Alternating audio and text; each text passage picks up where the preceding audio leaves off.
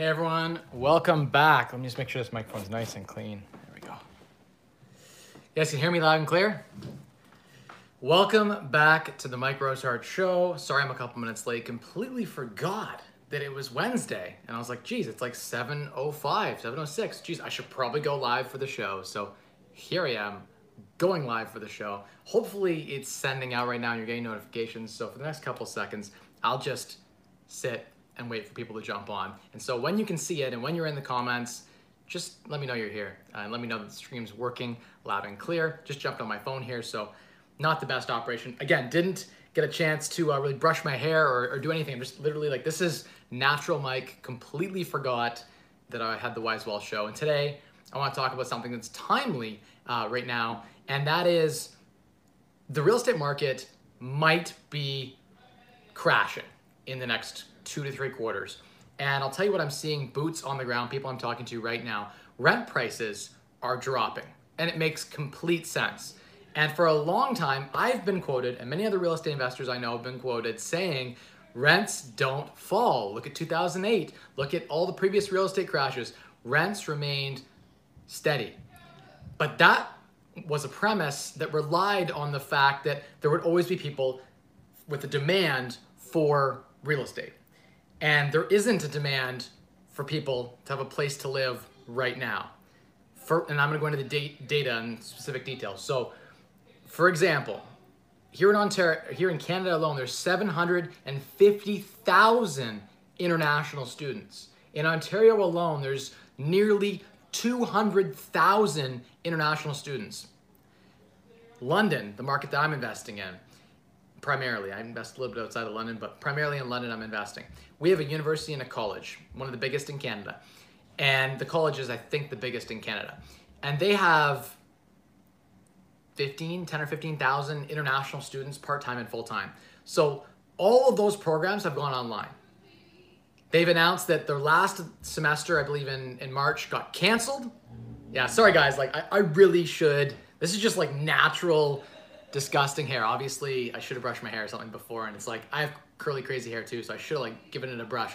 But again, forgot I was doing the stream, so apologies for that. We're gonna hashtag COVID hair for this stream.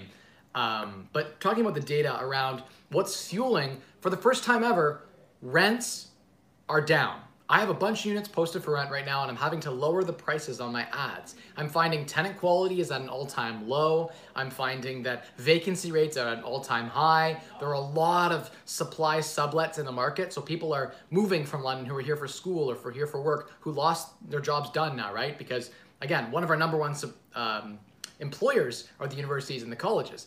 And the universities and the colleges are, when you think about it, if they're not accepting any students on campus and it's all online right now, which is basically what's happening, right? At Fanshawe College, they aren't accepting anyone until January 2021. So 2020 is gone. Like the students who are here for a travel semester, the students who are internationals, gone. That's tens of thousands of vacant bedrooms in London, Ontario that are not going to be filled. Then let's talk about tourism. There is none. It's it's done. All of the motels and the Airbnbs, they're pivoting to take on medium-term tenants. So now there's a huge supply of thousands of units that are jumping on the market that weren't on the market before. All that short-term inventory that was saved just for the tourists is now being eaten up and used to supply that demand for housing. So there was a huge demand. There wasn't enough housing to go around because people were putting on Airbnb. You know, they were taking advantage of the tourists and the short-term stays. That's been done for the last three months now, right? We've had three and a half months of, of terror. Myself personally, I've noticed the vacancy rates way up. I started talking to some landlords in the market. I started to talk to people who had student rentals. A lot of the students bailed. What happens if here in London, Ontario, we have, I don't know, 450,000 people, something like that, and around 100,000 people in London are students. One in four, and in fact, one in three of that, like almost all the students are tenants, right? So uh, in our population, students make up a large percentage of the tenants in the market, right? So I'm going to get to that in a second. Deals, deals, deals. That's right. There are going to be huge opportunities, huge deals coming up in the next little bit because of what's happening.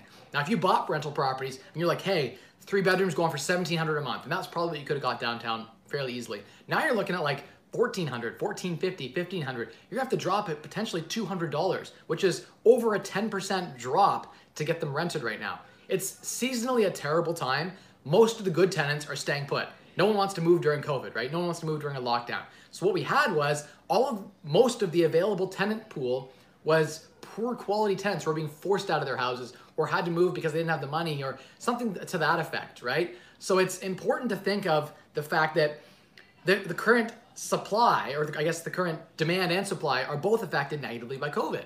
And going forward, potentially for the next two, three quarters, right? So come September, in London, there was probably, if I had to guess, around 50 to 80,000 bedrooms that were rented by students. Now, a lot of these are rented together as a group or something to that effect, but a lot of that is going to now need to be filled by long-term tenants. So professionals who are working in town, maybe some of the students are staying.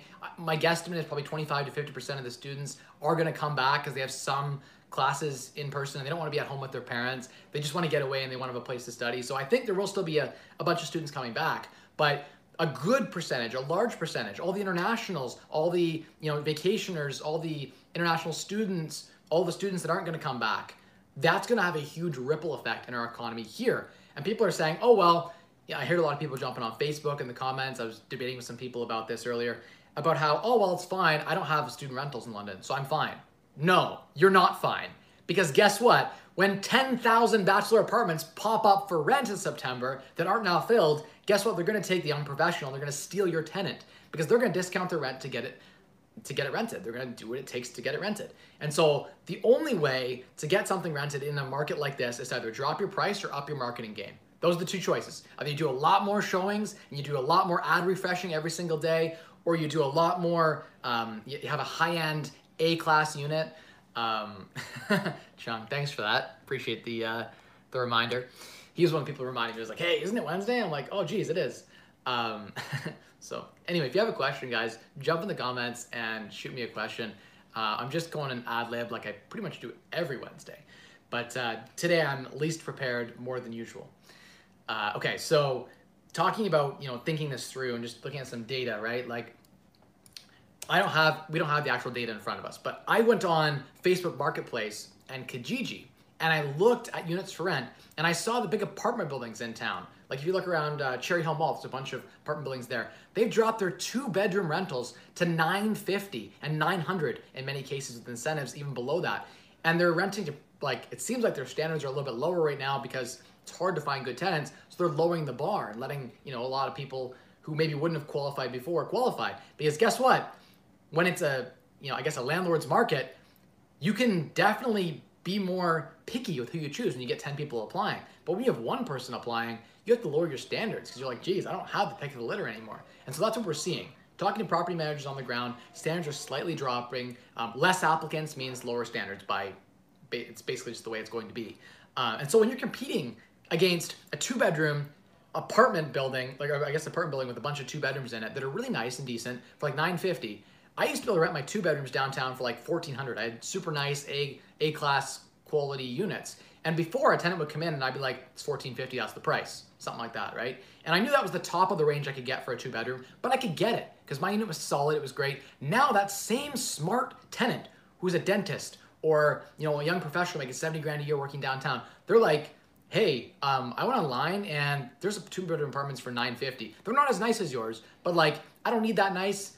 I may pay a hundred bucks more for yours because it's nicer. But like you, before, they would have called Cherry Hill and they would have got no one would have answered the phone because phones are ringing off the hook with tenants looking to rent. Now, property managers like they're answering the phone, they're trying to cultivate those tenant leads because they're so valuable right now that tenants are now in the negotiating seat. And so there's going to be a lot more deals for tenants to find better uh, I guess, accommodations because they have an option now. And so that means a guy like me who has the A quality unit might have to drop it to 1200 to, to crack a deal. So that's going to cost me for the next year a couple hundred dollars a month. And potentially that could have long-term effects, right? On, well, let's just look at cash flow. Like that's $2,500 right there on one unit. Now imagine I did 10 units, that's $25,000 gone in one year in cash flow. And that's going to have ripple effects into the, I guess, real estate economy in general. It's going to have ripple effects into what people can sell their properties for. Because again, properties are only worth what they can rent for. cap rates, right? A cap rate is the idea that you have a certain net operating income or NOI, which is basically your rents minus your basic expenses like utilities and property taxes, etc., equals your net operating income. There's a ratio that you use to determine value based on cash flow. And if cash flow drops, values drop. That's just a hard fact. Now, mortgage interest can go down, but cap rates don't factor in interest because they assume that people are buying in cash to equal the playing field. So when you run the numbers on it, what you see is prices fall when rents fall. Vacant or if landlords don't drop their price, their vacancy rate goes up. So you might say, okay, I'm gonna get the price, and I see people jump in the comments and say, hey Mike, I'm still getting 1450 for that two bedroom. And it's like, great, that's lucky. And that is happening. We're gonna get some people that are gonna pay what we want. But by and large, it's gonna take you longer. You're either gonna get a lower quality tenant, it's gonna take you longer to get those rents, or you're gonna have to drop your price. So those are the choices.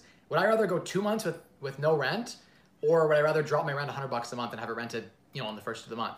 If you run the numbers, it's actually better to drop your rent and not have a couple of months of vacancy. So vacancy is very expensive, right?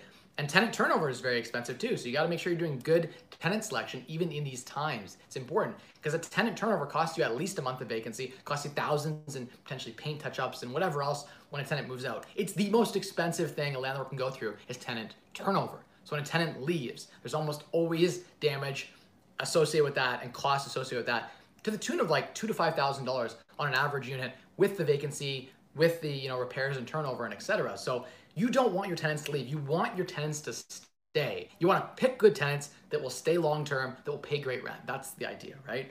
And it's not a landlord's market anymore. For a long time, in the last three years, I remember people like, I remember a lot of guys I had working for me just posting units and getting them rented like that. And I was like, darn, wow, like you're so good. And it wasn't that they were good, it was just that like everything was renting so quick. People had, you know, when you've when you're a good tenant, let's say, you've gone through three different applications and not been chosen on all three. When someone offers you a unit, you're like, oh, I'll take it, I'll take it.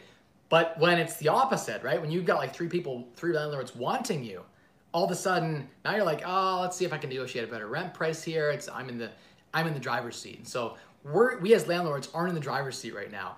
And it's important to be cognizant of that fact and how that's going to play out into real estate prices and how it's going to play out into our businesses. Because at the end of the day, each rental property we have is a business. We have expenses, we have you know labor and, and capital inputs and things like that. So those are all things to think about. So that's my rant. That's what I had planned for this stream. And now I'm going to leave it open to the Q&A. And you guys can drill me. You can ask me questions. We can go wherever you want to go with this. Okay. Uh, hey Trevor, how you doing? Crash, that's super good. Thanks, Rob. Hello, Future. Hello, Parappa. Uh, hey, Teddy. Hey, Sash McFash. Seema. Anthony. Good to see you guys all on. Thank you all for jumping on. Coolio asks, how do I take advantage of this? So I guess there's a few ways you could take advantage of this. One, this would be a great time you're getting into a rent hack. This is a great time to do that. So if you go out and find a really nice like apartment, rent it out, and then re-rent it or toss it on Airbnb. Now's the time you're gonna find a really good deal. Now's the time you can negotiate with the landlord and say, hey, are you okay if I put this on Airbnb? Maybe Airbnb isn't doing well now, but it will be in two or three months, which gives you time to stage and set up and get your business up and running and get your reviews going. So you can be at a five-star superhost position when the time comes in a few months when things pick back up and the economy, you know, hopefully opens back up. And we, I think the economy can't afford a second shutdown, so I'm I'm hesitant to say that I'm betting on the fact that it's not going to happen, but it, I think it's very unlikely that a second shutdown will happen. Economically, we can't afford it. I think there'd be a strategic way in which they tackle it, but it won't be a full economic shutdown. So I don't know. We'll see what happens the next couple of months, but that's one way you could take advantage of it. If you didn't have a lot of money, go rent out a unit cheap now. If you're a tenant, you can get a great deal on a place right now. Um, two, if you're to re-rent out a unit, now's the time to negotiate with the landlord because you can get some good deals. Maybe a three bedroom or even a five, especially four, five, and six bedroom houses. Student rentals are dead. So if you have a four, five, six, seven, eight bedroom house, most of them are empty or like have one or two rooms rented. And most landlords don't want to do by the bedroom rentals. It's a huge pain in the ass to collect rent from many different tenants. It's quasi legal, etc., and so forth. So a landlord would prefer to have one lease. Now's the time you can go in and rent an eight bedroom right now from a landlord, probably for, and I see this, I've seen a landlord offering 375 a bedroom in London. That's unheard of. Market rent is like 550. And I, I'm seeing students posting sublets and like they just want to get out of their one year lease. So they're leasing for like 350, right? And so you can take advantage of that. You could sign a two-year lease right now with a landlord and give them some certainty, give them some guarantee, and say, hey, I'll give you 300 bucks a bedroom for all nine bedrooms in your house. And you rent it from them. They're set, they're guaranteed, they're getting their, I don't know, what is it, like three times nine, right? So they're getting their like 2,700 bucks a month or something. And they're happy with $2,700 a month. You take those bedrooms, you rent them out per bedroom at 500, and you get the spread of 200 bucks a bedroom. That's $1,800 a month cash in your pocket. You're taking advantage of the rental arbitrage in the market right now. That's this is the time to do rental arbitrage. Now is the time to do that. Um, so that's a good option. Again, if you're looking to buy a property, I think there's some wiggle room to negotiate with student rental properties. With any property right now that's a rental property, right? So if you're buying, you know, as an investor, you might want to discount your cash flow and say, hey, you know, I was expecting 1500 in rent, but maybe I should expect 1300. Maybe it's trending down a little bit. Maybe I was factoring in a two or 3% vacancy and now I should factor in an eight or 10% vacancy, right? And just see if the numbers still work and then use that to your advantage to negotiate a better purchase price. Now, I think long term, five years from now, there's going to be a great demand for, for rental housing. Long term, housing for the average person is a commodity that is going to be in continued demand. That's just a fact. Like people are going to keep immigrating to Canada. They want to immigrate to Canada, but they can't right now. That's another thing is that there's a ton of immigration that wants to come to Canada right now, but our borders are pretty much shut, right? So there's a lot of people who want to come to Canada, who will when the borders reopen. And those thousands of people need somewhere to be housed. I think London took in two, 3,000 Syrian refugees as an example last year. And the government pays them $3,000 a month as like, in Canada, we give like a ton of free money away when you come to our country. It's like, come here and like, we'll pay for you to live. It's kind of messed up, but the idea is you're investing in the person and they'll eventually earn an income and hopefully pay it back in tax. Um, and it's also just like us being like good Canadians. We're like, hey, let's let's help our neighbor out. Um, but yeah, you give these, uh, these some of these Syrian families come or these refugee families can come here with five, six kids, and they're getting six, seven, eight thousand dollars a month tax-free cash that was being invested in the economy, and they're paying top dollar for rent. And those just tenants aren't here anymore. We're, we're waiting for them to come back when this whole COVID epidemic shutdown ends. This is this pandemic. Um, so that's something to think about, I guess, as you're investing and be cognizant of the fact that rents might be dropping. And if you're in the real estate business like I am right now, it's tough and I feel for you. Like this is this is the time where we get put through the ringer. This is the time where we, you know, where the strong survive, where the um, the good landlords are separated from the bad ones, where the property good property managers are separated from the bad property managers. The good property managers are still able to rent their units out. And maybe they have to negotiate a little bit on the price, or maybe they have to, you know, be a bit more reasonable with with how often they're posting and things like that because it's not it's not as easy as it was before. They have to work harder. But now's the time to shine. This is your opportunity to do that. So anyway, that's my uh, my preamble on that one. Next question. Found my spot. Scrolling, scrolling. Can you go through, hey William, how you doing? Can you go through the process of lining up your trades for reno after your offer is accepted? How do you get all that set up? Yeah, of course you can. You could definitely just put in your offer right to show the property to prospective contractors or prospective tenants with 24 hours notice. And I don't even put a limit on that. Some agents are like, only three showings. But often you put no, none at all, they'll take it in many cases.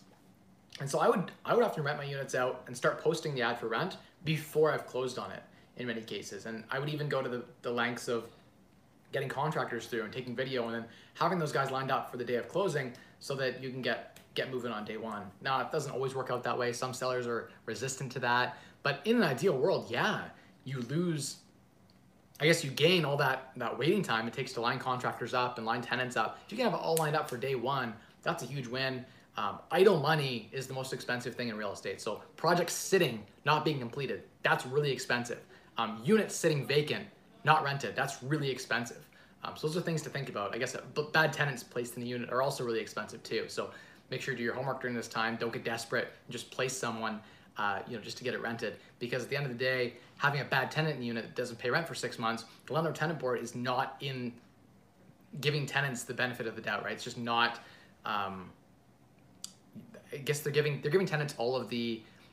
I guess they are giving tenants the benefit of the doubt. Um, because it's really hard for a landlord to evict a tenant and it's taking months and months and the process is so backed up that you're months before you have a trial. So just be careful during this time. It's not favorable climate conditions for a landlord right now. And so you have to be extra diligent and be extra careful with how you run your real estate business. Okay, next one. Hey, how you doing? Good to see you too, Tommy, Ellie, Chung. Hey, Alex, what's up? Not too much here. I'm just enjoying the enjoying the weather. It's a beautiful day, and uh, I'm thankful for a lot of things today. So I'm trying to stay positive amidst the you know negativity. Rajesh, good to see you on. Alex says, bring on a crash. Trevor says, what vacancy and concessions do you build into your numbers typically? And are you changing that to add cushion moving forward, at least short term? Trevor, yes. Um, it, t- it depends. I wish I could give you this the answer. On McKeever's channel, I did a video about this, you know, a couple of weeks ago. We filmed it and, and kind of asked me that. I said, what are the you know numbers you want to use? And I say it depends on the type of property, on the area of the property. Like a C class tenant has a lot more vacancy, damage, turnover, um, delinquency. Delinquency meaning they don't pay rent. You have to go try to collect that. That is a, a lot higher on that type of property than it is an A-level property where the tenant is going to make the payments and the tenant is, um, you know, and it gets in a great area where you can rent it really quick. So it just depends on the property, the finish in the property, the location of the property is a big one, the current tenant quality in the property. They all play into my decision on, you know, whether it makes sense or not for that property. So a lot of the time it's a it's a gut check and you got to make that assumption and move on, right?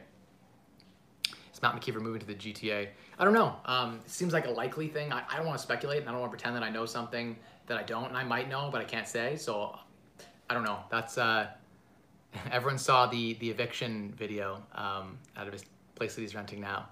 So uh, I think it's a likely. I, I think from the guys who want to, I just think in general, like him being like in LA or New York or Vancouver or, or Toronto, it just makes good sense. Strategically, Toronto would be a great place, I think, given like the location of his current properties and things like that. That like, it's only a couple hour drive, but yeah, I think it makes good sense to to move to a mecca. Like if you look at you know Graham Stephan or, or Kevin or all those guys who are succeeding, um, they typically live around LA or like New York. Most of the major media guys, they they tend to to go around big hubs because they can meet more people. And just in general, a lot of the most successful people in the world, if you'll notice, you look at the richest people in the world, they all live in major metropolitans. And the reason for that is there's just more opportunity in a bigger city. You can elevate and surround yourself around the top 1% in that city. And the top 1% in New York or Toronto or LA is a lot richer and more connected and more successful than the top 1% in London. And so it's one of those things where if you go into a bigger pond, uh, you have a chance to grow bigger. And so that's, I think, the idea here in general with all of us. Myself personally, it's not just about growth for me, right? I have a family. I'm, I'm looking for something different than you know someone like McKeever or, or Graham Stephan would be looking for. I'm not looking to grow a huge channel and like dedicate my life to growing YouTube, building a business in that sense. I like to grow and I enjoy the growth, but I also enjoy this small town feel. Like my goal is to be kind of out in the country a little bit. I like that. Um, being surrounded by, by green space, having privacy are really important to me. And so those things kind of weigh into my decision more than say, and I'm not gonna say I might not live in Toronto someday or Vancouver. I might. I don't know. Um, right now, I just don't have a desire for that, and I, I, think that it depends on the individual and their goals. But yeah, definitely being in a bigger pond, um, you, you will grow bigger. That's just a fact of life. And if you surround yourself with better people, you outgrow the friend group that you had. You will you'll, you'll, if you put yourself in the in the next room up, you know that room where you're like the crappiest person in the room, or like the dumbest person, or the poorest person, you'll level up, right? There's the the quote. It's like, "Show me your friends, and I'll show you your future." That's it. Like if you show me your ten closest friends or whatever, I can pretty much show you where you're gonna be in ten years. Uh, typically, like if you hang around them and act like them, that's usually what happens. Humans tend to act like the people they hang around, and so if you act and hang around rich people, they'll introduce you to other rich people and they'll teach you their mindset. You'll copy their mindset. When there's opportunities, you'll follow in their footsteps and be in the same sort of ecosystem. And that leads to more growth and, and more prosperity. So definitely there's more opportunity living in like the GTA for sure. Um, I was driving to the GTA, if you guys remember, like once a week. I was there for like a day and a half every single week when we bought the medical company. And uh, that was last year. And to be honest with you, I hated the traffic. The air smelled smoggy. Um, I feel like life expectancy would be lower in a major city, just like from an air quality perspective, a, a quality of life perspective. But if you're really, really rich, I can see how living like a little bit out in the burbs and a nice big like mansion type property could be great, and you'd still be close enough to the city that you could take advantage of the opportunity that exists there. Um, yeah, I, I could see the allure. Like if you're really, if I had like a hundred million bucks, I, I probably would live in Toronto because I could buy a big mansion there. But I just don't have the budget to live a lavish, lavish, like to really. In, to really make the most of a big city, you need to be really wealthy, I think. Because um, like traffic sucks, as an example. Like working in the city sucks, but there's some opportunity there if you're really really rich. Um, you can't even buy rental properties for like less than a million bucks in the downtown, like proper downtown core, right? So you need a lot of capital to really do anything down there. And so I don't know, real estate's only one piece of the puzzle, right? There's there's so many pieces to building wealth, right? And I think that what you'll notice is most millionaires like I think it's like 90% of millionaires. I read a stat, it's like low 90% of millionaires made their money through real estate. So the majority, the lion's share of millionaires made their money through real estate. The lion's share of 100 millionaires and billionaires, they didn't make their money through real estate. They made it through businesses. So you make your first couple million typically in real estate. It's the most common way people build wealth in their house and a couple rental properties, things like that. It's an easy way to build some wealth. But then the majority of the wealth that takes you from like 5 million to like 500 million or, or from 5 million to 50 million, typically that's in owning businesses. That's the best way to do it is to invest in businesses. So that's what I want to eventually be doing is buying businesses. And there are no good businesses for sale in London. There's lots of them in Toronto that you can buy and turn around, like everything from manufacturing to production. There's a whole bunch of different types of businesses that exist in large metropolitans. There's just 10x of everything. There's just 10 times the opportunity. And so, yeah, I, I could see the allure of if your goal was just to build a brand or just to build wealth, that being in a big city would totally align with that more so than living in somewhere like London with half a million people. Um, and London's all right. I personally feel better being a big fish in a small pond. I like that better. That's just more my style than being like, you know, a bigger fish, but in a giant pond where I'm like still just like a minnow. Uh, and that's just me. Like, I just, it's probably an ego thing. It's probably just like a, here's a, I'm a, I'm watching the Jordan documentary right now, The Last Dance. Fantastic documentary. I'm not even a big basketball guy, but like loving it, loving it. I love the work ethic, love, you know, a lot of the message behind, you know, being like Mike and right, the, whole campaign and stuff, right? But um, just like watching that movie and thinking through, you know, a lot of the opportunity, it, it feels like, oh shoot, I lost my, my train of thought there. Where was I going with that? I don't know. Um, just being being like the people you're around, right? If you surround yourself with greatness, I think the point I was trying to make was that uh, if you surround yourself with greatness and you surround yourself with, you know, top producers and achievers, you will you will elevate. But at the end of the day, like, it's all up to it's up to the person to decide, you know, where they want to be with their life and, and what are the most important things. Sometimes the most important thing isn't money. Sometimes the most important thing isn't, you know, success or fame. Sometimes that's the worst thing right? So it just depends on your goals and what you're looking for out of life. So, great question. Uh, rents are falling, yes. On average, new so rents have been going up forever, and they continue they continually will go up. But let's be clear, the average one bedroom is rented for like 800 right now, but you can rent a one bedroom right now for way more than 800. That's because the average includes a whole bunch of units that were rented like five years ago, and like by a bunch of you know the dumb landlords too, right? Who just rent their unit for whatever. You got mom and pops who haven't looked at the market I see people post ads sometimes in the paper and they don't even know what the internet is. They don't know what market rent is at all. So that includes all those averages too. What I'm saying is that there's a lot less tenant demand and a lot more rental unit supply on the market right now. And I talked about that in the first 10 minutes of the video, 15 minutes of the video. Go back and watch that if you're just jumping in now, and you'll get the whole uh, overview of that and what that was all about. So just check the replay if you want to catch all of the details on that about how immigration is affecting things, how we basically have less tenants in general looking. Um, yeah. Next question. Okay, I'm gonna scroll up and find out where we're at. We were talking about the process. We did that question already. What vacancy and concessions do you build in your numbers? We did that one. I told you it's kind of depending on the property and so many factors. Um, Got to catch the replay. Need to make a run to Home Depot. How to save? That's awesome. Glad you're getting stuff done. Sounds like going to Home Depot is, is getting value and crushing things on the real estate side. So congratulations on that. Can you explain the value of a refinance in layman's language? Having a hard time understanding the value of a, the third BRRRR in, or third R in BRRRR. What am I losing out on if I'm refinancing now versus post three years versus five years? So opportunity cost is effectively the term that I'm trying to articulate here. And opportunity cost basically states, and I'm just, you know, ad libbing this, so don't hold me to the fire, but it's the idea that your money could be doing something else, and every decision you make has a cost. And so, as an example, if you give $10 to your mom eh, or your friend and you charge them nothing, you could have taken that $10 and invested it and grown it at 10% and you'd have $11. So the opportunity cost of your $10 of your decision to give that money to your mom is a dollar. So there's a dollar opportunity cost. In the same way with the rental property. If you have a property you bought for 100,000 that's now worth 200,000 and the mortgage was, you know, the same, you haven't refinanced, you've got an extra $100,000 in equity sitting in your property. If you've paid down your mortgage, it's probably more than 100,000. A lot of people have huge amounts of equity trapped in their rental property or in their primary residence, their home. They're trying to pay down their mortgage, which again is terrible advice. It's like it's recommending someone gets a guaranteed two or three percent return. When you pay down your mortgage, you get the, a guaranteed return of the interest rate on your mortgage, which is a terrible return. Um, I think anyone getting less than a three percent return um, needs to go talk to an advisor or find a better investment vehicle. It's just terrible. It's not maximizing your returns at all. So the idea is you want to pull that equity out of your property as soon as you possibly can. Because let's look at this example. Let's say you could just do like private lending at 15% or something, or let's go 10% for easy math. 10% is a conservative return. Let's use that. So, and it's easy math for me. So, okay.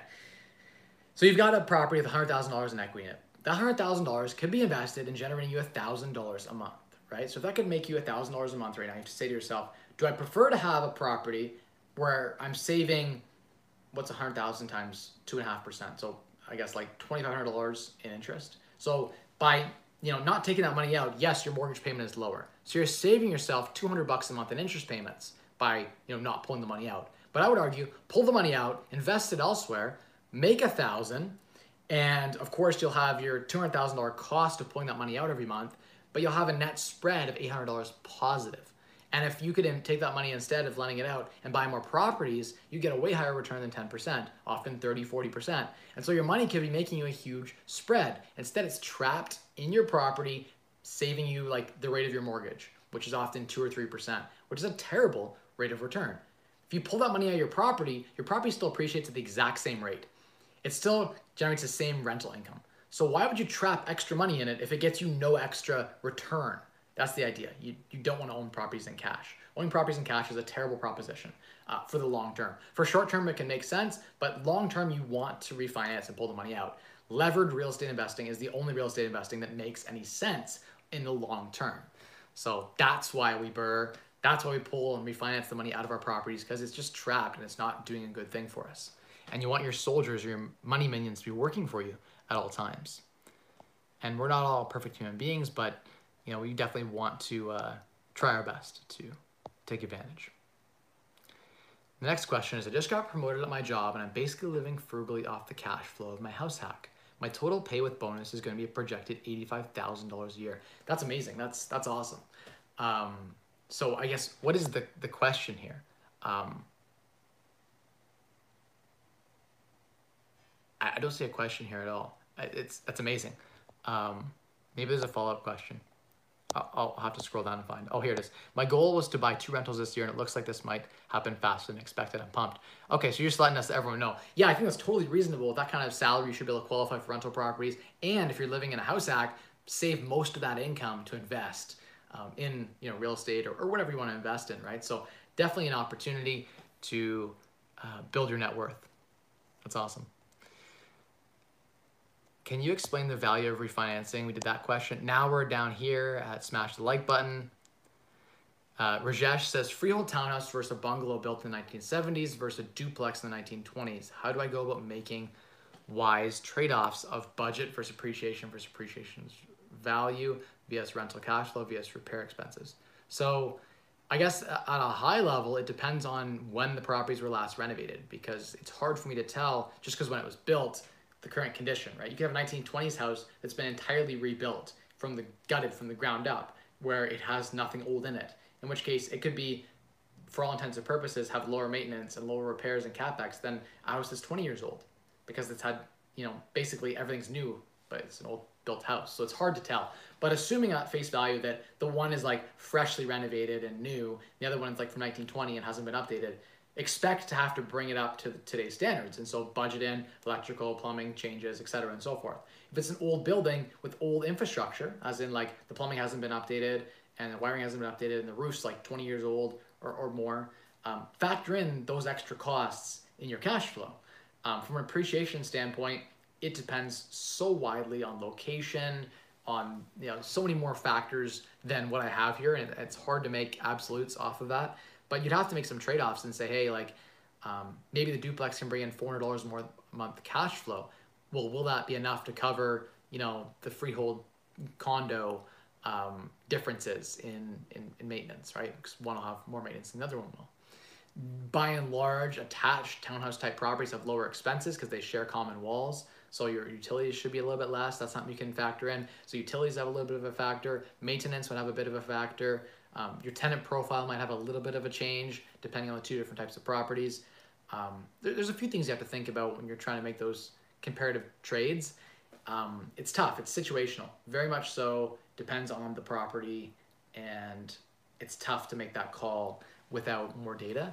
But yeah, you want to make that comparison and, and, do your best to say, you know, which one, at the end of the day, which one net cash flows more. That's the most important piece. From an appreciation standpoint, I tend to find detached structures appreciate better than attached structures, usually. But there are exceptions to the rule. Location is a bigger factor than um, type of house, right? Like two different condos and or townhouses, two different areas of London or wherever the city will appreciate at different rates, right?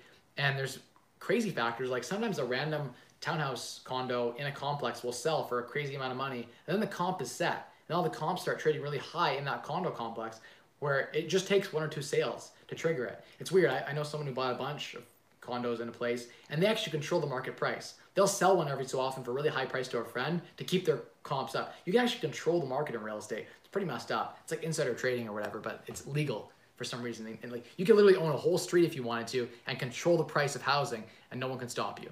Um, that's legal here. So real estate, you can arbitrage.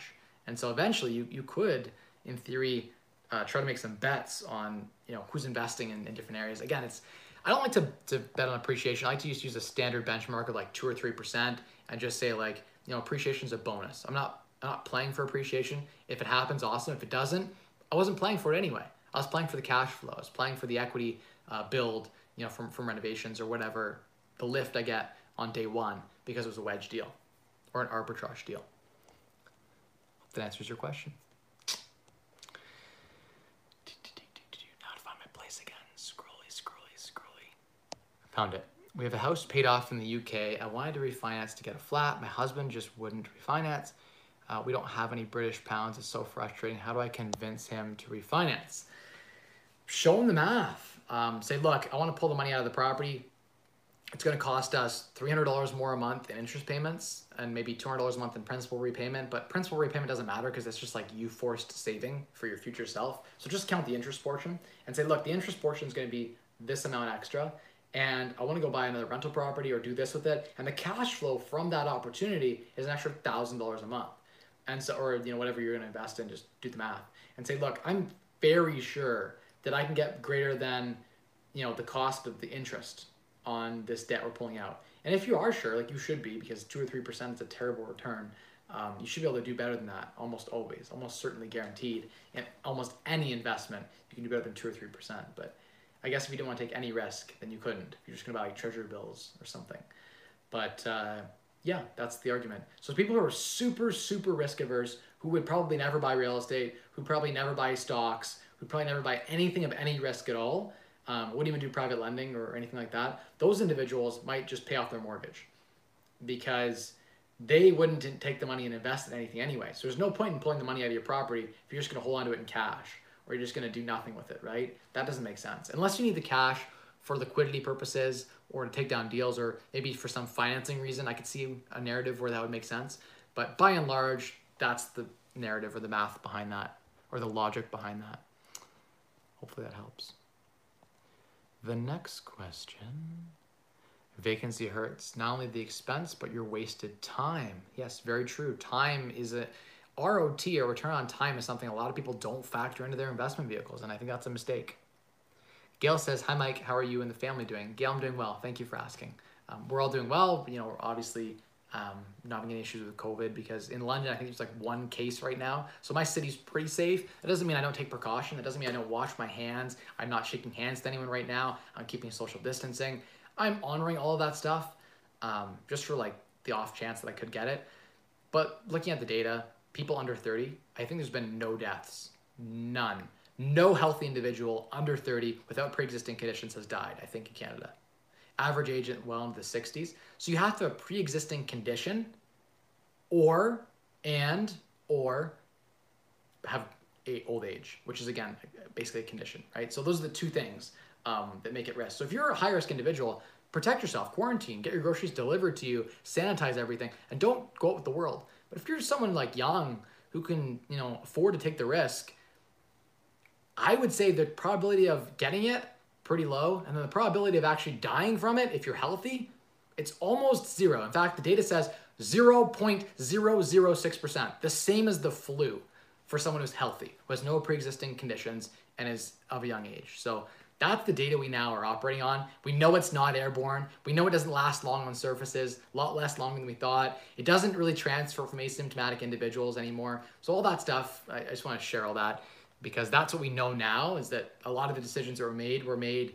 I think we could have done a different type of lockdown where we were very selective and protected people and put in procedures that protected people, right? Like the social distancing rules that we have now are great businesses are operating differently than they did before. And so a lot of those rules needed to happen to make us safer in general. It really does stop the spread of the flu. I think it's going to save thousands of lives. Even when, like, forget COVID, it's going to save thousands of lives from the flu alone, these new policies. And so I'm, I'm very uh, pro a lot of these changes that businesses are making to be, you know, pro, or, uh, to support, I guess, the stop of spread of viruses and people being more cleanly and just in general. Um, so yeah, wash your hands, social distance. You know, businesses should be wiping things down between people coming in. That's just, you know, there should be distancing in lines and things. These are all great things that we're doing now that we should have been doing before. Um, yeah. Next question. Okay, we're there. Uh, question is about financing. If you get up to 12 doors and three or four loans and quit your job, is it possible to still get financing off of cash flow or net worth? Uh, how do the banks treat this? It's a good question, William. Um, the banks don't like to lend people without T4 income, by and large. That doesn't mean there aren't alternative lenders or commercial lenders who will lend you money, but it is going to be harder. It's a harder sell to the bank. If, however, you have a strong net worth and you have cash flow for the properties that you have, commercial lenders at the big banks, the A lenders, will still lend to you. It is more difficult. You will have to make a good, compelling case that your properties are cash flow positive. You're going to have to make a good, compelling case that, um, you know, just you have to do. It's going to be harder. To make a good case to the lender. But yes, you can still borrow. It's going to cost you more. Your, your debt's going to cost a little more, but that is what it is. Um, lending in a corp is also very difficult to, to get done too, right? So borrowing or borrowing in a corp, I guess, so, so to speak, the lending process is more complicated, right? And that's just the nature of the beast in the business. And so the longer you stay at your job, the better your financing prospects will be. But that doesn't mean you can't still do deals and still get financing after you retire or quit your job. So something to think about. Get some more deals before you quit your job. If you want that premium financing, the cheapest cost of debt possible. Okay, next question. Happy to help, William. Thank you. Harpreet says, which city you prefer to start real estate investing for a new investor? Harpreet, um, it just depends on like where you're living and a whole bunch of other things that come into play. Um, I personally like London. I still like you know the long term fundamentals for London. Short term right now might be a good buying opportunity as opposed to a selling opportunity. We do actually right now we have like a dead cat bounce and that the market's really hot, but I think longer middle middle term we're going to see a little bit of a dip and then longer term I think we'll be strong again.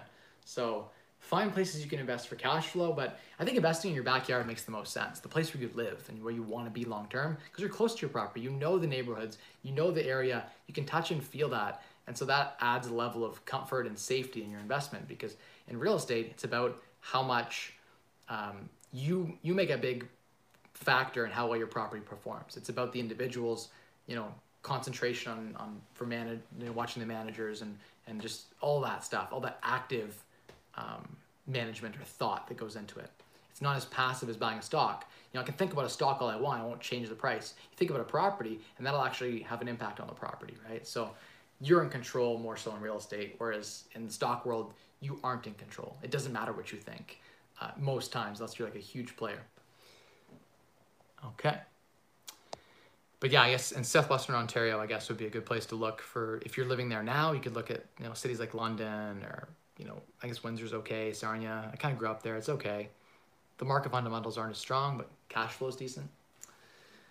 Um, I haven't heard any landlord in trouble yet. I wonder how the new investors are doing, especially ones who bought within the last year. For the most part, people bought smart, and it's going to be a long time before you hear about it. You probably won't hear about it, to be honest. No one talks about their failures, right?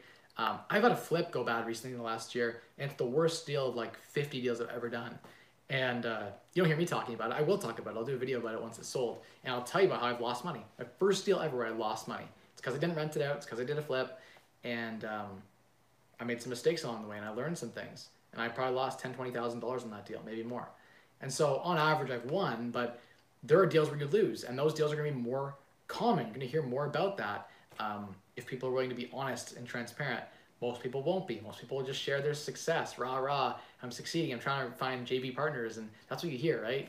Um, people are just talking about their successes all the time. But failure happens too. And I think there's going to be more failure now than what we saw before. People aren't going to talk about the fact that they had six months of vacancy or the renovation took twice as long as the COVID.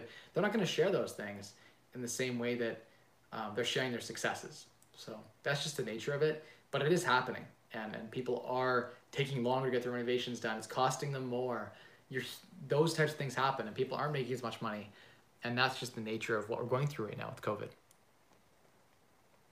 George says what do you think about becoming an agent to offset commission fees? I want to invest primarily. So george i became an agent for the same types of reasons but um, by and large i don't use for the most part i don't even use my license other than for my own personal um, stuff. And so is it worth it? It costs you a few thousand dollars a year to keep the license alive, probably like six, seven thousand dollars a year to be at a brokerage and pay for your insurance, et cetera, and so forth. So the question is, are you doing multiple deals every year forever? And if you plan to do multiple deals every year forever, then you'll break even. If you're gonna do like 10 deals every year forever, then it would make sense.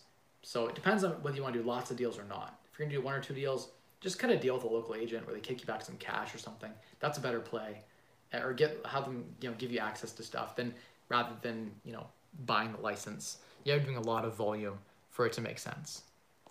So yeah i guess what is that volume amount? It depends on the types of deals the size of the deals but i would say like around 10 properties a year um, tends to be worthwhile. Jason says hey how you doing? Good evening. D how to?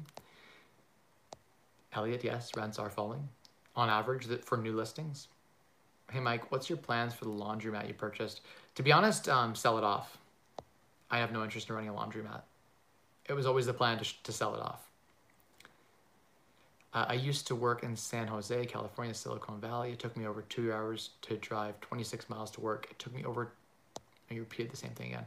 So you're correct about major cities. To yeah exactly. There's pros and cons, right? And you have to weigh those and decide you know what makes the most sense.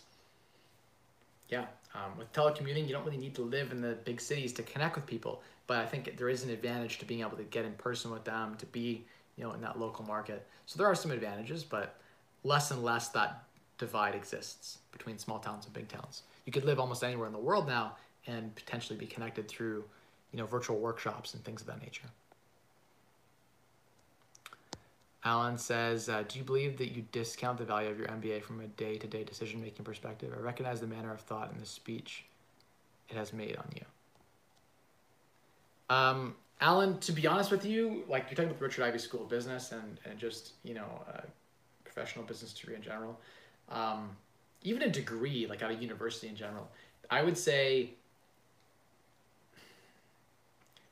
most of the way that I I think about things today is through the lens of experience. So if I had had four more years of experience in the field as opposed to four years in school, I think, to be honest, I think I'd be further ahead than I am today. Like wealth wise and from a like ex- le- leveraging or referencing experience, right?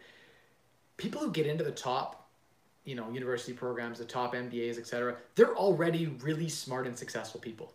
The school didn't make them successful. Just so happens they recruited a whole bunch of really successful and smart people. And then they get to say, hey, our graduates earn twice as much. And it's like, without the program, your, gra- your people would have earned twice as much probably because they were already the top of the top, right? So my logic has been all the theory stuff that I learned, I could have learned by taking like six or seven online courses, one on tax, one on economics. You know, I could have done pretty much all of it online and had a similar theory understanding. In fact, um, probably with the field experience I would have had, I might have been further ahead. So I, I don't know. Um, there's value to it, yes. You can say you've been through a pressure cooker and succeeded, you know, top 20% of your class or whatever. And that sounds great. And like, I guess it did shape, like it, it did shape me in some ways. I'm not going to deny that. But did it, you know, did it have impacts on me in the same way that the field would have? No. Um, a lot of what I learned, or some of what I learned, was not valuable in the real world, right? But yeah, there were some classes that were really, really impactful, and they were some of those classes, like entrepreneurial finance that I took, and the tax courses that I took, and, and you know the economics courses that I took, those were like extremely valuable. I, I used those to make six figures in some like in the business that I bought. I used a lot of those same skills, and so yeah, it's, it's been worth it for me. I don't have any regrets. Like I'm not to say I regret my life decisions, but um, yeah, it's a tough one. It's a tough one. Is it worth the two years of or the four years or whatever of lost time to do that and the tuition costs, et cetera, and so forth? It's mostly the lost time that you spend investing in in that education program. It's a tough one. Um, because I know a lot of people that I graduated with, not a lot, but I know I know people that I graduated with, or people that I've met that have graduated in different years than me, even that I just met in the field, were dumb, like not smart at all, went through the exact same courses and just idiots. So if the course actually, if the, the program actually made you, you know, think like someone's, you know, who's super wise or whatever, um, wouldn't those people be, you know, thinking wisely? And they don't. I think maybe experience might have been better for them in some cases. So I don't know. I, I'm of mixed opinions on it. I think that spending time improving yourself, so self improvement, is important, very important. And so instead of doing an MBA, you could do a bunch of online great courses or do some like coaching programs that would take you to the next level and they would take you a lot further than an MBA program might. I think it's too like shoot and spray. It's not, you know, focused enough on your specific goals. Whereas you could, if you could pick and choose all the stuff that's just pertinent to what you need for your your business acumen or whatever this field you want to go into, if you could pick and like just do the stuff that you care about. Like I took sustainability courses. They're like I'm never gonna use any of the crap from the sustainability course or like the CTO courses, like the tech courses that I took and stuff. And like I just won't use a lot of that stuff. There's a lot of things in the program that was valuable, or like the mar- some of the marketing stuff that I took. Never gonna use that stuff. Um, so I don't know. There's some stuff that you just won't use, and so you waste some time on that that you could have spent doing something else. There's a lot of networking that goes on too that like is somewhat valuable, but can also not be valuable, um, depending on the field that you go into and, and how you want to live your life and stuff. So, the answer is, Alan, it depends. It depends on a lot of factors. Da, da, da, Next question. I'm gonna wrap this up pretty soon if I get through all these questions because I'm getting fatigued. It's time for the lightning round. Uh, where is my question? Can't find you guys. Okay, I found it here. There we go. Uh, D how to great comment. Al says, where are those tenants going? Back to their parents' house? Yeah, I mean, theoretically they're going back to their parents' house. A lot of the immigrants that were going to be here are just living in their home country because they can't come here. So tens of thousands of those people are just not here that would have been. Um, all the travelers who would have been here, they probably would have just kept paying for their house back home, and now they're not coming here. So there's no need for them to rent anything. Uh, and then the international students, again, back at home, same thing. Uh, people who would have moved here for work that aren't now are probably just staying in their old apartment. So that kind of stuff. Um, where there's less, I, and also let's remember that when people are making less money, they can pay less for rent. When money was, you know, there's money just being handed out left, right, and center, the economy was booming, everyone had good jobs. Now people don't have jobs. And so there's going to be less, um, I guess, tenants won't have as much disposable income to throw towards that luxury unit that they wanted. Now they have to go get like the B unit. And so then who's going to take that luxury unit? You know, et cetera and so forth. So something to think about. Uh, Mike, question about private banks that allow you to hold stock and borrow most of the money back. Couldn't you do something similar, just holding the S&P or TSX futures contract and 20% cash? Yeah, in theory, you could do something very similar like that. Um, yeah, you could lever up without going through private banking, for sure. Uh, hi, Mike. You, I want to help people invest their money. I want to start investing in London. How can I work with you and how can you mentor me? I live in Toronto. I need some guidance. Ruben, um, I'm not doing any mentorship right now. Occasionally I'll do some like coaching calls and stuff like that on on occasion. It's not been my, my primary focus to tell like a coaching program or stuff like that. So it's, it's not my primary business, but I'm here to help you and you know however I can through the live streams. So um, if you want to invest people's money, the first thing you have to do is prove that you can do it with your own money.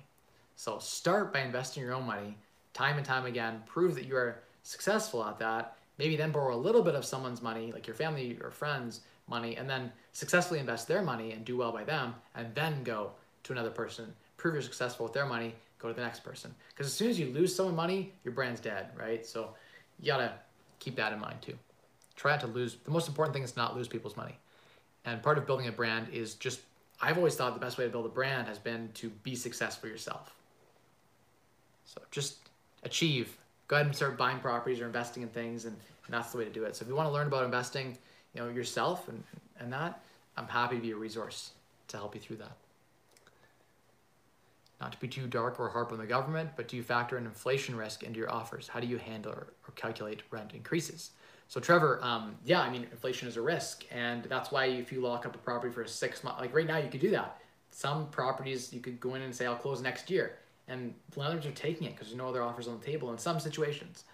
And so, yeah, I mean, you could take advantage of that and then have a year of appreciation by the time you close. I did that once. I did a deal that closed like 11 months from when I offered on it. And it was, by the time I got to closing, it had appreciated so much that I had my down payment in equity when I closed on it. Um, so that's a cool opportunity when you can do that in an inflationary environment.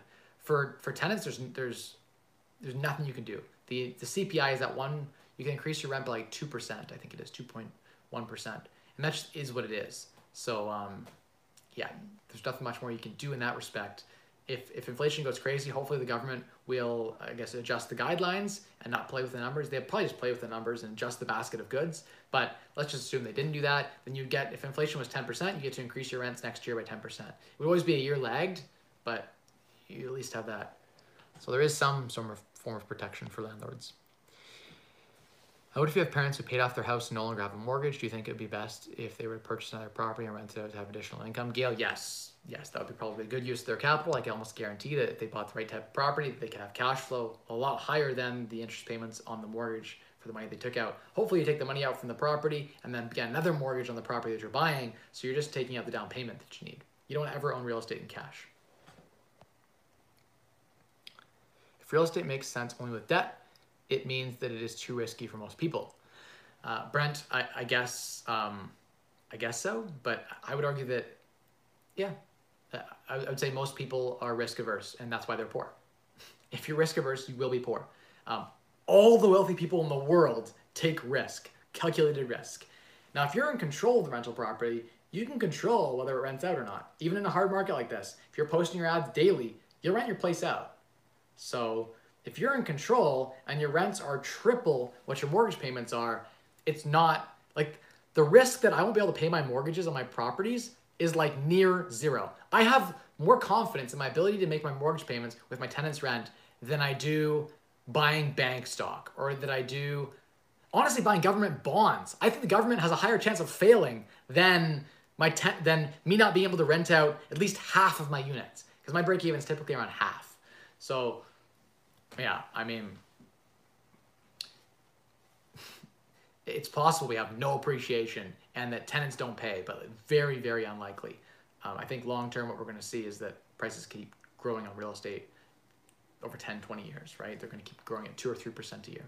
And so that should offset the debt right there. And then the cash flow is a bonus, or other way around, cash flow covers all the debt. You have some positive cash flow, hopefully, and then you also have the appreciation. So, uh, I guess most people are so risk averse that they don't even invest in equities. And if you're that risk averse, then you can probably never retire because you literally need to save like, yeah, you need to save so much money because the you'd be basically investing at like one percent return or two percent return, right? Um, putting your money in a bank account in Mexico or in Costa Rica is way riskier than buying real estate in a developed nation like Canada. Um, so I guess it's all relative. How do you value that risk? So I think that comment's kind of unfair in some ways. Uh, Bruce says, Hey Mike, if a secondary suite is added to a property with long-term tenants occupying the main unit and I Airbnb the second unit, would banks and insurance companies automatically deem it a commercial property? Um, insurance companies would deem it commercial. Um, most most banks would consider anything Airbnb, short-term rental to be commercial in nature. The government considers it in Canada. You have more than thirty thousand dollars in income from the property, so that's like two and a half grand a month or more. Uh, you're you have to charge HST on that uh, Airbnb income. So that's my understanding is that yes, it becomes commercial. And once it becomes commercial you charge HST on sale, you have to charge HST on the property. And residential properties are exempt from HST. Like you buy property for 400 grand, there's not like $45,000 in HST. There is if you have, um, if, if it's an Airbnb property, technically. A lot of people aren't enforcing that, but it, it, that's the way it should be. That's the legal letter of the, the law, I guess. What do you say about leverage returns? Does it make sense purely from a perspective of dollars and cents? when you already have a huge net worth and can afford all the risks otherwise. Um, I would say leverage returns are a great way to go. Keep keeps some liquidity on the side so you can cover your losses. But yeah, leverage returns are like four or five to one. So if you're if you're investing in things that are solid, like you know the S and P 500 or um, you know real estate, then yeah, levering up makes sense because you're going to get a guaranteed positive return of like three to five percent, almost like historically speaking, yes, guaranteed. If you're diversified, you will get three to five percent guaranteed. So if you get probably 7% actually historically.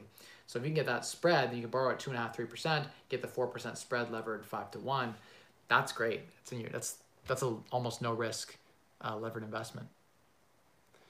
What is your game plan to take advantage of opportunities in the market? Um, the same as it's always been. Look for undervalued opportunities. You know, evaluate them conservatively and then buy them if they make sense. Where do you see Western going back in the fall? Online learning is not ideal. Jason, I agree. Um, the fact is, it is mostly going to be online, unfortunately. That's what we're seeing. The international programs are postponed until 2021. So there's a whole bunch of the international community that won't be won't be in class in, in person. So yeah, it's gonna have a big impact, a big change, and it's scary. Um, it'll come back, but not to the same strength that it had before. I think there'll be a lot more online learning. Uh, debt free has many advantages, including peace of mind, zero risk of being re uh, foreclosed on, the flexibility to withstand vacancy recession. Brent, um, being debt free is you basically make the assumption that you're not like to be debt free. You basically have to be a bad investor. The only way you can swallow being debt free is if you say, "Hey, I'm a terrible investor who will not take risk." And by definition, someone who doesn't take risk is a terrible investor, right? They don't invest in and everything has risk, right? There's a risk reward equation. So if you want to have no risk, that means you want to get a no return. There is, there's no return that has no risk. Like, if you want to make, if you want to put your money in your bank account at the bank, that carries risk. And get out of your car and drive somewhere carries risk, right? It's just you want to try to manage your risk, get as low as you possibly can, by you know buying properties under market value, buying stocks under value, whatever. You know, buying businesses under value. So you're you're buying day one to protect against the risk, right? That's all you can do is protect against risk as much as you possibly can, and then try to get a great return. So I try to get as much of return as I can without taking a lot of risk. And that's just been my, you know, I'm not buying junk bonds. I'm not investing in just like willy nilly real estate. I'm just buying stocks, you know, whatever. I'm, I'm being very targeted in what I'm buying. And so I think that that's, you know, that's important. But uh, yeah, I, I think that like this no debt crap is basically just for people who are okay with, you know, a zero return um, that's you, you can't retire early. You, you literally can't retire early unless you believe you can live on the passive income of your wealth. So if you believe you can't generate passive income, because if you didn't want any risk, then you would have no passive income, right? Because in order to generate passive income, you have to take some level of risk to invest in the stock market, to buy a business, to buy a house, to buy rental properties, whatever. Anything you want to invest in, has a level of risk. Invest in the government, buy you know municipal bonds. That they pay six, eight percent in some cases, nine percent, and they're like the risk that the city fails or goes bankrupt. City of London could go bankrupt. You could buy municipal bonds that back it. I think the government's going to be probably pretty fine. It's a pretty low risk investment, but again, carries level of risk with it. Everything carries risk with it, and you can insure against those risks, et cetera, and so forth. Which again, cut into your return, but you got to make the play that works for you. I guess at the end of the day. William, no problem. Um, thoughts, shares by holding the future and having a credit line. Yeah, I mean, you totally could. Yeah, in the same way, definitely. You could you could lever up in the same ways. Um, hi, Mike. Hi, Philippe. Ace says, uh, what amortization term do you usually use for your properties? The longest I can, so 30 years typically, 25 to 30 years. Depends on the lender, depends what kind of rates I can get. Um, but as long as I possibly can, because I don't want to pay down my mortgage. That's not the idea. You want to refinance the money out and buy more properties. Better to have 100 properties, better to have five properties, 20% down, each cash flowing you positive, than one property owned outright. You'll always have a better return from five than you will from one if you're smart about what you're buying. Um, I guess in a market crash, if you're dumb about what you bought, then you'd be punished at a five to one rate as well. And that's the idea with leverage is that with debt, it punishes your mistakes. So the, the idea is just don't make bad investment decisions. Buy with, you know, 10%, you know, if the property's worth 100 bucks, pay $80 for it. So if the market crashes 10%, you're still above water. Crashes 20%, you're still break even plus all the cash flow you had, right? Crashes 30%, you're, you're down 10%, but you made all the cash flow the whole time. So you're still up. If you have multiple layers of ways you can win, then you still win no matter what. And that's the idea. Is set so many things in your favor that you can't lose. Uh, it's sort of the idea. But uh, yeah. Uh, I agree. Businesses should be cleaning and sanitizing before COVID 19, protecting people from the flu as well. Totally agree. Mike, can you get LLCs financed in the States with Loan Depot? Um, or you can, okay. It is a little higher fee up front, but use them in Detroit later this year. Yeah, I mean, totally. There are companies that sounds like Loan Depot is one of them that will will take advantage of that. Yeah, and uh, and they will loan to the corpse, so it doesn't necessarily have to affect you negatively. But again, there are certain lenders who do look for that T4, and so those lenders, I guess, you'd be disqualified from. But there's always a lender who will take a risk on you, and again, if you're a higher risk to them, they're going to charge you more. That's it. I'm new here in Canada with my wife and three children. We're looking for a two bedroom apartment. My question is where in the GTA is best for us and how much will the cost of the rental be? Teddy, it depends on a lot of factors what you're looking for, like a basement apartment versus whatever, uh, like above ground, etc. There's so many different streets and areas and there's opportunities all in between. The good thing is rent prices are coming down and there's not a lot of tenant demand. And so you can take advantage of negotiating a little bit on the rental unit. You might be able to throw out, you know, apply to 20 or 30 ads, go see 20 or 30 places and negotiate in each one and offer them 100 bucks less than what they're asking for their rent. And you, someone will probably take you um, and you'll probably get a discount on your rent. So now's the time you can do that, which is awesome. Um, I don't know market prices in Toronto for, for rent around the different areas, but the further away you go from the core, the cheaper it gets. That's pretty much a rule of, rule of thumb. So maybe find one that's on a good transit system to where you want to work and, you know, go within you know, on a map, draw an area, say you're okay living here, and, and then go look at properties in that area. Hi, Mike. I live in the GTA, which is expensive. I want to purchase my first student rental next year. Any tips on locations? How far away would you recommend purchasing my first property? It depends um, on so many factors, but yeah, I mean, it's up to you. How far away? It, the further you go, the better your cash flow is going to be too, because the price to rental income ratio, the cap rate, gets better the further out that you go. So yeah, I mean, the closer you are to the core, the more expensive it's going to be, the worse your cash flow will probably be on average, but the better long term market fundamentals that you'll have. No problem. Happy to help. Is there a certain age that you think a person's primary residence should be paid off, or should a person never pay off their primary residence? Thanks. I'll never pay off my primary residence ever. I always believe that's not true. If market conditions changed and interest rates went way, way up, I might be of a position that it would make sense to pay off your mortgage but if you can borrow, my mortgage right now is at 1.34% five year variable. It makes no sense ever to pay that down. 1.34, that's free money. So if your mortgage is like 2% or, or less, it doesn't make sense to pay off your mortgage ever. I think I can go open a savings account in a government insured, I can go open at the bank that's insured by the government, right? Um, what was the name of the company that insures um, deposits? It's like Canadian Deposit Insurance, C- CDIC or something, um, CDIC insured. So it's it's one of those things that if the government's backing, I think up to a hundred thousand dollar deposit by CD CDI Canadian Deposit Insurance. Oh, Shaylin says CDIC, so it is the CDIC.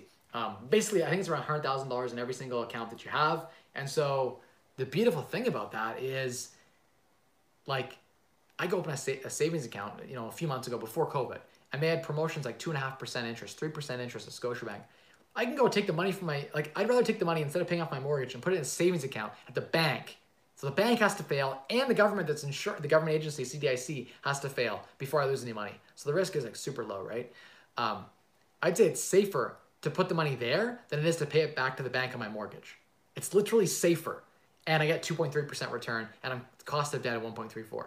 So I can't think of a scenario right now where it makes sense to pay off a mortgage, um, especially if it's tax deductible too. If it's on a rental property, it's tax deductible. If you're in the top marginal tax bracket, your interest cost is really half, right? So if you have a 3% mortgage, half of that interest is tax deductible. So you're really paying a 1.5% on a 3% mortgage net, right? So there's you kind of want the write off, to be honest. Um, I can't think of a, a, situation where you want to pay down a rental property. It's just, I, if I'm paying down a rental property, I'd rather just sell the property. You give me a property in cash, I'll just sell it. You, you give me a property and you're like, hey, you have to, you know, you can't ever lever this property up. I'd be like, getting rid of it. Like I have no interest in holding real estate without leverage. I would just take the money and invest in like a stock or a business, where I get a way better return. Real estate in cash is a terrible return. It's only great because you can borrow so much. Okay. Hey Liam, how you doing? Thank you so much for the tips. Hey, no problem. Happy to help. How much do you think rents will drop? Um, I just in the start of the video I kind of covered it. I think probably like a ten percent.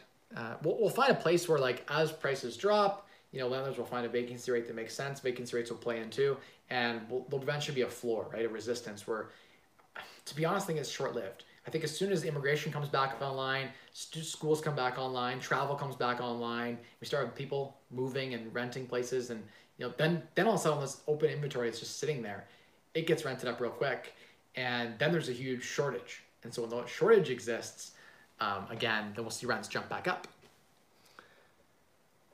Okay, thank you everyone so much. I don't know what Rajesh's comment was was deleted, so I can't uh, can't see it. But uh, thank you so much for for joining in, everyone. And um, Ron says, what systems will be used to conduct online learnings? Which companies to invest in for these systems? I don't know. You'd have to do a Google search on that, but I'm sure there's going to be opportunity there as online systems become the new way of delivering content for for learning and i think that is the way that things are going right youtube might be one of those platforms people are going to be on youtube more than ever to, to learn right think of like those zoom calls and things like that companies like zoom are doing really well right now and etc and so forth hit the like button everyone. Thank you. Yeah we, no one hit the like button today. If you're still watching at 72 minutes on the replay thank you for watching the replay. And uh, let me know in the comments of the replay that you watched it. It just it means a lot to let me know that you I, I gave you an hour and 15 minutes of my time tonight.